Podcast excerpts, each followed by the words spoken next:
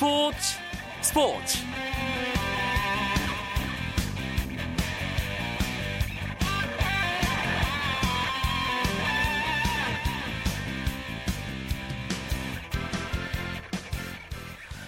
안녕하십니까 스포츠 스포츠 아나운서 이광용입니다.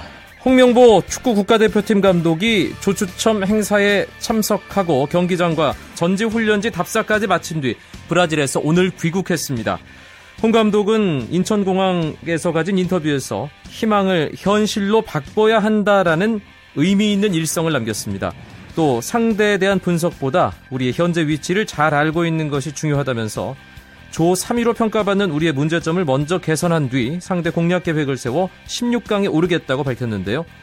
이제부터 월드컵을 향한 본격 행보를 시작할 홍명보호가 큰 걸림돌 없이 희망을 향해 차근차근 나아갈 수 있기를 기대해 봅니다. 목요일 밤 스포츠 스포츠는 소치 올림픽 이야기와 해외 축구 이야기를 준비하고 있습니다. 잠시만 기다려 주시고요. 먼저 주요 스포츠 소식부터 정리해 드립니다.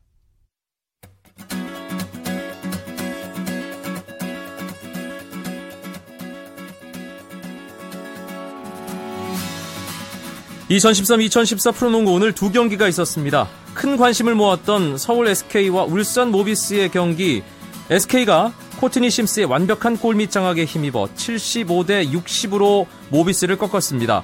이로써 최근 2연패를 끄는 SK는 시즌 성적 17승 7패를 기록하며 창원 LG와 함께 공동 선두로 어깨를 나란히 했고 올 시즌 모비스와의 세 차례 맞대결도 모두 승리했습니다. 반면 모비스는 최근 5연승 뒤 2연패를 당했는데요. 시즌 성적 15승 8패가 되면서 공동 선두인 LG SK에 한 게임 반차로 뒤지게 됐습니다. 한편 안양 KGC 대 전주 KCC의 경기에서는 KCC가 71대 64로 승리했습니다. KCC는 타일러 윌커슨이 1쿼터부터 더블 더블에 가까운 활약을 펼친 가운데 22득점 12리바운드를 기록했고 더불어 김효범의 18득점 또 10득점 7리바운드 6어시스트 트리플 더블에 가까운 활약을 기록한 김민구의 멋진 모습이 더해지면서 5연패 탈출에 KCC가 성공했습니다. 반면 KGC는 양희종이 돌아왔지만 7연패에 빠졌습니다.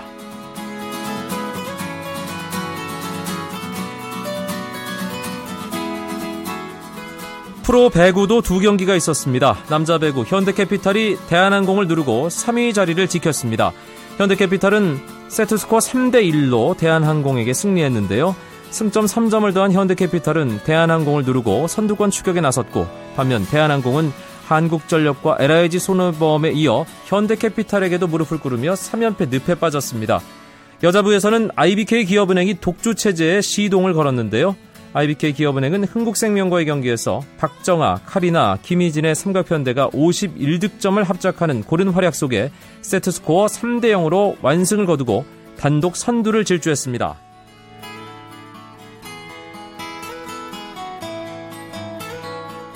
우리나라가 세계 여자 핸드볼 선수권 대회에서 도미니카 공화국을 꺾고 3연승을 달렸습니다. 여자 핸드볼 대표팀은 세르비아 베오그라드에서 열린 A조 4차전에서 선수 전원의 고른 활약 속에 도미니카 공화국을 51대 20으로 크게 이기고 3연승으로 3승 1패를 기록하며 조 2위로 올라섰습니다.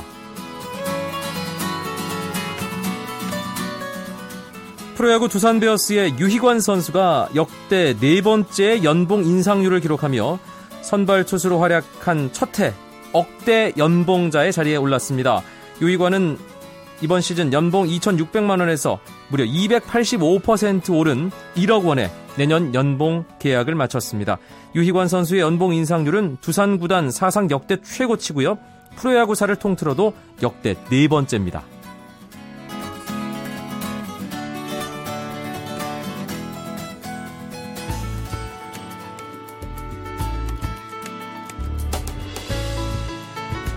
스포츠가 주는 감동과 열정 그리고 숨어있는 눈물까지 담겠습니다. 스포츠 스포츠 이광용 아나운서와 함께합니다.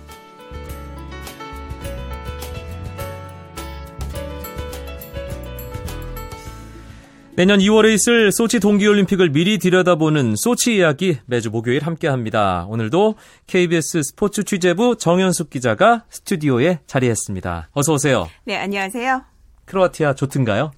아, 네, 날씨는 좋았는데요. 뭐, 김연아 선수의 성적이 더 좋아서 네. 기분이 좋은 그런 출장이었습니다. 예, 자그레브 저도 가고 싶은데. 구경을 못했다는 거. 네. 네. 아, 크로아티아에서 김연아 선수 우승 어, 소식과 함께 정현숙 기자도 귀국을 했는데 2013 골든 스핀 오브 자그레브 대회 뒷얘기 좀 해주실까요? 네, 일단 에피소드를 좀 말씀을 드리면 보통 해외 취재를 나가면 김연아 선수와 마지막 날 결산 인터뷰를 하거든요. 김연아 선수가 출국 전에 본인을 노장이라고 칭해서 제가 언제 그런 걸 실감을 하느냐 이런 질문을 던져봤습니다. 그랬더니 김연아 선수가 여자 나이 18살이면 늙는다 이런 이야기들을 하더라고요. 그래서 현장에 있는 저도 갑자기 이렇게 뒷목이 땡기는 그러한 네. 경험을 했었는데 정현숙 기자 어쩌라고 그런 얘기를. 아, 그러니까요. 예. 근데 이제 김연아 선수의 그 말은 일반인이 아니라 아니라 선수로서 음. 이제 뭐 근육이나 이런 부분이 점차 노화되기 시작한다 그런 얘기를 했거든요. 네. 조금은 좀 안타깝기도 했습니다. 음. 그리고 김연아 선수가 이제 귀국 인터뷰에서 종합 선수권에 출전한다는 이야기를 했잖아요. 팬들로서는 김연아 선수의 연기를 소치 올림픽 직전에 한 번 더 볼 수 있는 그런 행운을 얻게 됐습니다. 가까이서 공식 경기를 마지막으로 보는 기회가 되겠네요. 네, 또 국내에서 치르니까요. 그러니까요. 네. 예. 아, 이제 예, 소치 올림픽 뭐 두 달도 채 남지 않았어요. 네. 어, 스피드 스케이팅에 대해서 상당히 많은 분들이 기대를 또 하고 계신데 네. 이규혁 선수는 참 대단하네요. 올림픽 6회 연속 출전. 그냥 산술적으로 계산을 해도 20년 동안 올림픽 나간다는 얘기잖아요. 네, 그렇죠. 정말 대단하죠. 이 선수가 스포츠계에 얼마 되지 않은 저보다 나이 많은 선수입니다. 네. 일단은 4년 전에 제가 이번이 마지막이라는 제목으로 이규혁 선수의 밴쿠버 올림픽 도전을 취재를 한 적이 있었는데 4년이 흐른 지금 이번이 진짜 마지막이 됐습니다.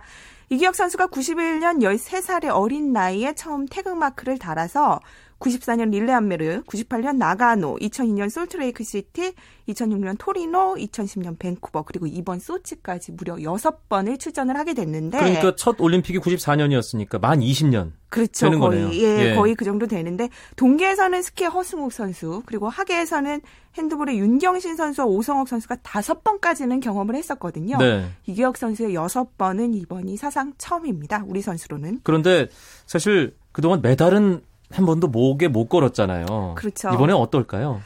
사실 이번에도 좀 쉽지는 않습니다. 이규혁 선수에게 올림픽은 항상 좌절의 무대였는데 올 시즌 특히 또 기록이 유독 안 좋아요. 이규혁 선수가 500m에는 36초 대까지 떨어지기도 했는데 이상화 선수가 36초대의 기록을 아, 가지고 그렇죠. 있거든요. 그러니까 뭐 여자 선수에 거의 근접하는 기록이 됐기 때문에 좋지 않은 상황임은 분명합니다.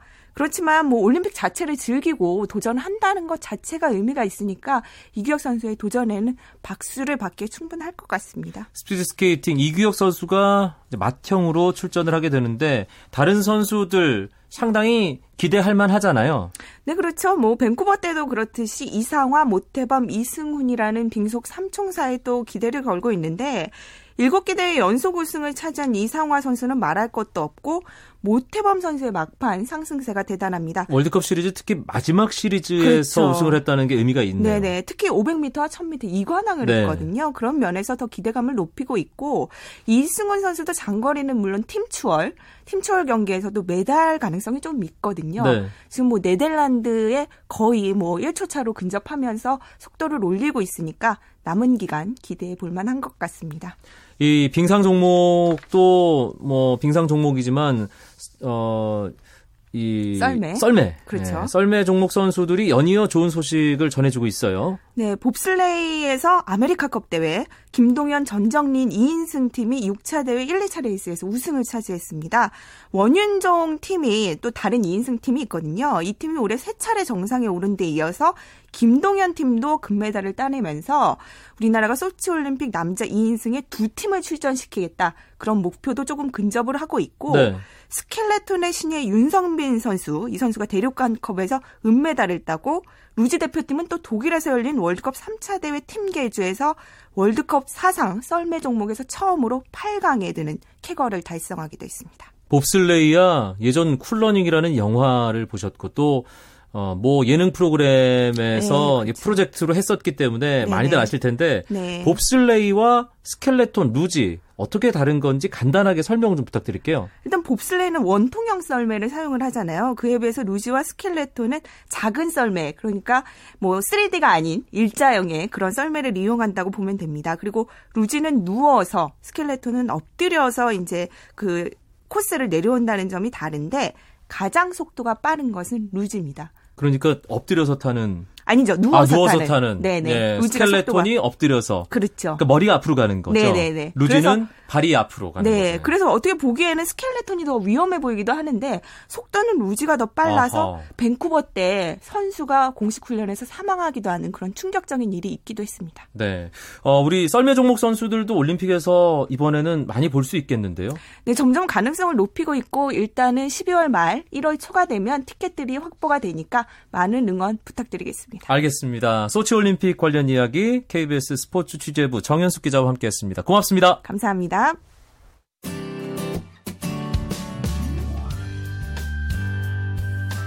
스포츠를 듣는 즐거움. 스포츠, 스포츠.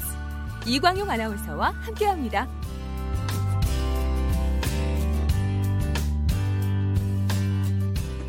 목요일 밤의 스포츠 스포츠 해외 축구 이야기로 이어집니다. 박찬아 KBSN 축구 해설위원과 함께하겠습니다. 어서 오세요. 네, 안녕하세요. 2013-2014 유럽 축구 연맹 챔피언스리그 16강 진출팀이 모두 가려졌습니다.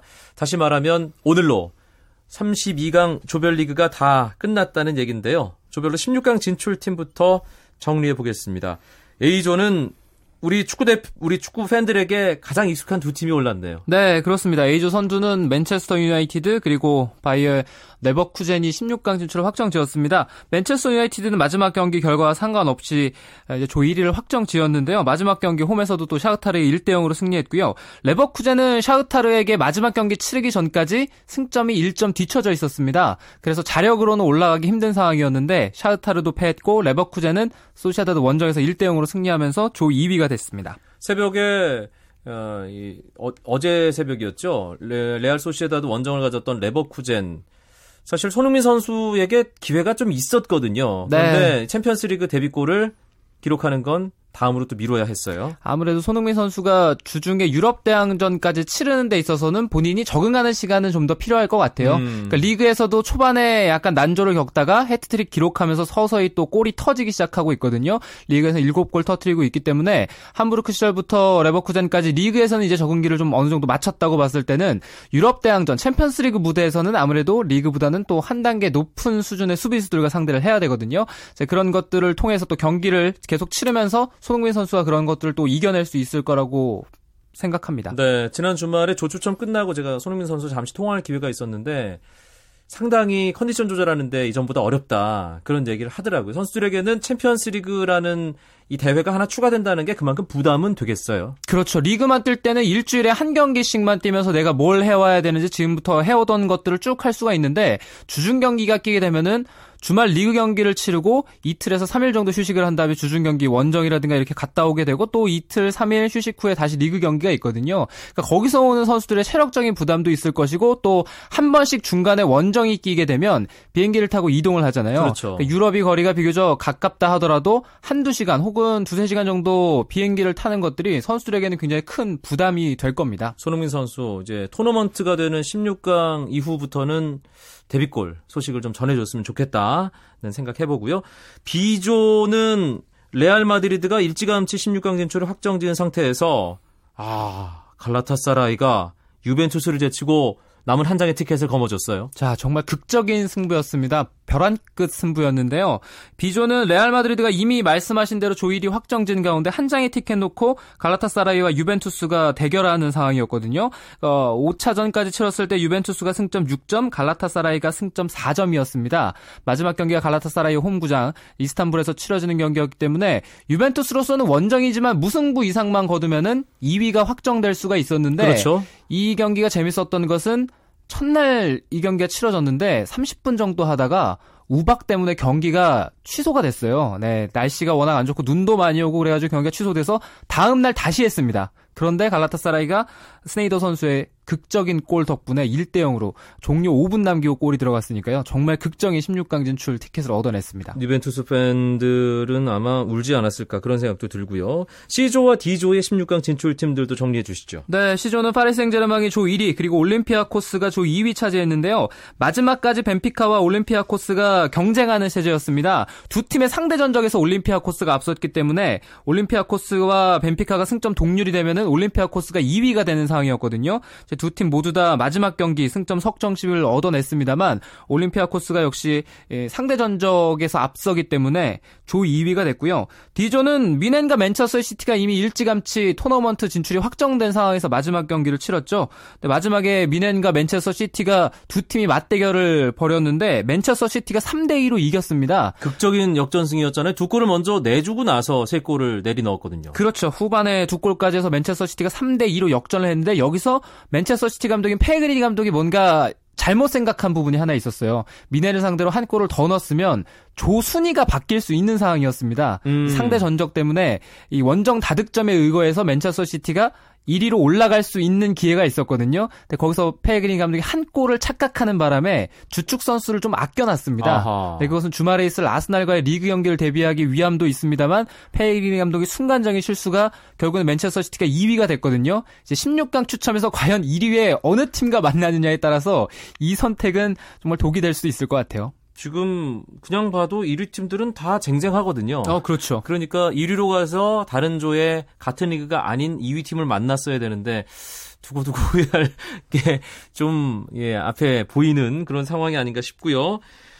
2조에서는 첼시와 샬케 공사 두 팀이 16강 티켓을 따냈는데요. 그렇습니다. 마지막 경기 결과가 샬케가 바젤에게 2대 0으로 승리하고 첼시는 슈테아우에게 1대 0으로 승리했습니다. 그러면서 첼시가 12점으로 1위, 샬케 공사가 10점으로 2위가 됐는데요. 2조는 재미가 있었죠. 1, 2, 3위. 그러니까 슈테아우와 제외하고 나머지 세 팀이 서로 물고 물리면서 2패씩 2승씩 이렇게 안겼거든요. 그러니까 바젤은 첼시를 다 이겼고 첼시는 샬케를 다 이겼고 샬케는 바젤을 또 다 잡았습니다.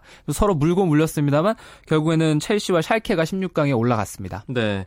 F조는 죽음의 조라는 얘기가 있었습니다. 그만큼 또 치열했어요. 네, 그렇죠. 이 조는 마지막까지 그리고 경기 종료 시간까지 정말 어느 팀이 16강에 올라서느냐 여기 때문에 뭐 관심이 많이 갔었는데요. 경기 시작 전부터 이 조는 관심이 갔었고 그리고 F조는 역대 챔피언스리그 조별리그 조편성을 살펴봤을 때도 정말 최악의 조다 이런 얘기가 나올 정도였습니다. 네. F조 마지막 경기 치르기 전까지는 아스날이 선두였는데 아스날이 나폴리 원정에서 2대 0으로 졌어요. 그러면서 2위가 됐고 보르시아 도르트문트가 마르세유 원정에서 2대 1로 승리하면서 도르트문트가 1위 그리고 아, 스날이 2위, 나폴리가 3위가 됐는데 공교롭 게도 이 세 팀은 모두 다 승점 12점으로 동률이었거든요. 그러니까 12점을 얻고도 16강에 진출하지 못했다. 그렇죠. 나폴리가 네. 두고두고 억울할 수도 있겠어요. 그리고 또 나폴리가 골득실 한 골이 부족했습니다. 네. 그러니까 아스날 상대로 2대 0으로 이겼는데 호세 카이온 선수의 골이 기록상으로는 90분 또 경기 지켜봤을 때는 후반 추가 시간에 나왔거든요.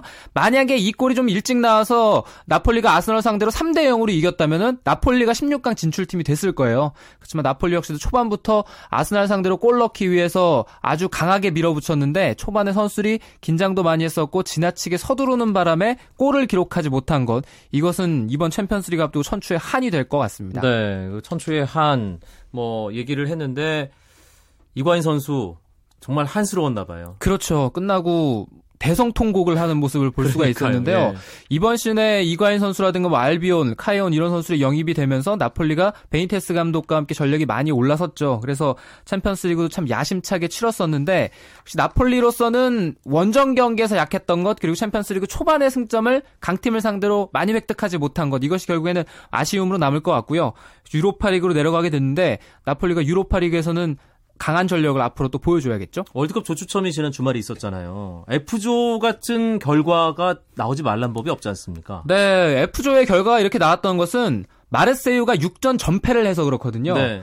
그러니까 월드컵도 그렇습니다만 3패를 하는 팀이 나오면은 조가 상당히 복잡해지고 또 3패하는 팀이 나오면 1승 1무 1패도 떨어질 수가 있거든요. 그렇죠. 그런데 2조는 6패하는 팀이 하물며 6패하는 팀이 있었으니까요. 승점 12점을 얻고도 떨어졌는데 이번 챔피언스리그 보면은 뭐 제니트 같은 팀은 뭐 다음에 또 어, 잠시 후에 얘기를 해드리겠습니다만 승점 6점을 얻고도 16강에 올라왔습니다. 12점 얻고 떨어지고 6점 얻고 올라가고 네.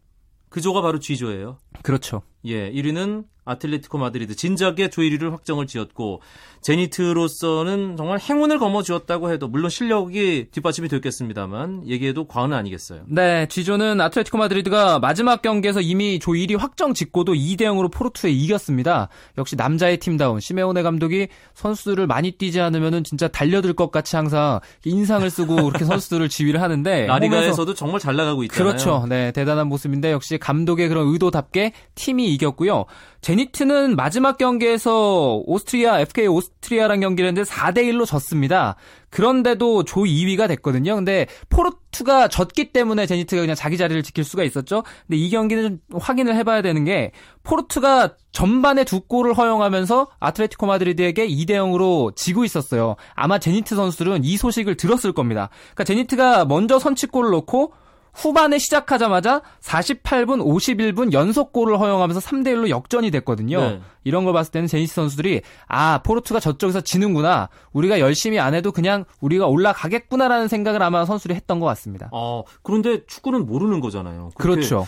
어, 그렇게 딱 게임을 놓아버리는 듯한 태도를 취한 거는 어, 위험할 수도 있겠다 하는 생각 들고 H조 결과도 정리해 주시죠. 네, H조도 마지막까지 한 자리가 결정이 안 됐었죠.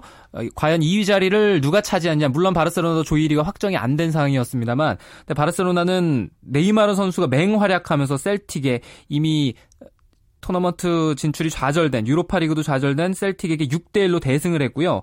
밀란과 아약스의 경기가 이 관건이었는데 과연 아약스가 밀란 상대로 역전할 수 있느냐의 여부가 어, 관심이 갔었거든요.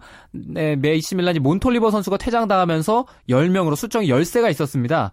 아약스가 무려 30개에 육박하는 슈팅을 퍼부으면서 밀란 원정 산시로에서 골 넣기 위해서 아주 공세적으로 나섰는데 결국에는 골을 얻지 못하면서 0대 0으로 비겼어요. 그러면서 순위가 안 바뀌었는데 이 경기는 1차전을 돌아봐야 됩니다. 아약스가 홈에서 AC 밀란과 1대 1로 비겼거든요. 네. 근데 밀란이 동점골을 뽑아낸 시점이 후반 추가 시간에 발로텔리 선수가 페널티킥을 얻어서 1대 1이 음. 됐어요. 근데 그 페널티킥이 발로텔리 선수의 시뮬레이션이었습니다. 그러니까 아약스로서는 그 시뮬레이션 한 골 때문에 16강에 올라가지 못한 이번 시즌 챔피언스리그 조별리그가 됐습니다. 네, 2013-2014 유럽 챔피언스리그 유럽 최고의 클럽 이제 16팀이 토너먼트로 어, 단계별로 이제 경쟁을 해야 됩니다. 16강 추첨 언제 이루어지죠? 네, 16일 스위스 니옹에서 어, 이뤄진다고 하는데요. 아마 뭐 16강 어떤 팀들이 만나게 될지도 월드컵 조춘천만큼이나 아마 많은 축구 팬이 또 관심을 가지겠죠. 예, 엄청난 빅클럽 간의 맞대결이 나오지 말라는 법이 없고 실제로 여러 조합이 가능한 상황입니다.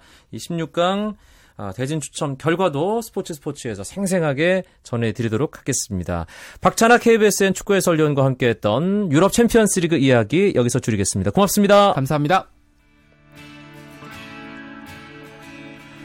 내일은 9시 35분 재미있는 국내 축구 이야기 준비해서 찾아뵙겠습니다. 멋진 목요일 밤 보내십시오. 아나운서 이광용이었습니다. 고맙습니다. 스포츠 스포츠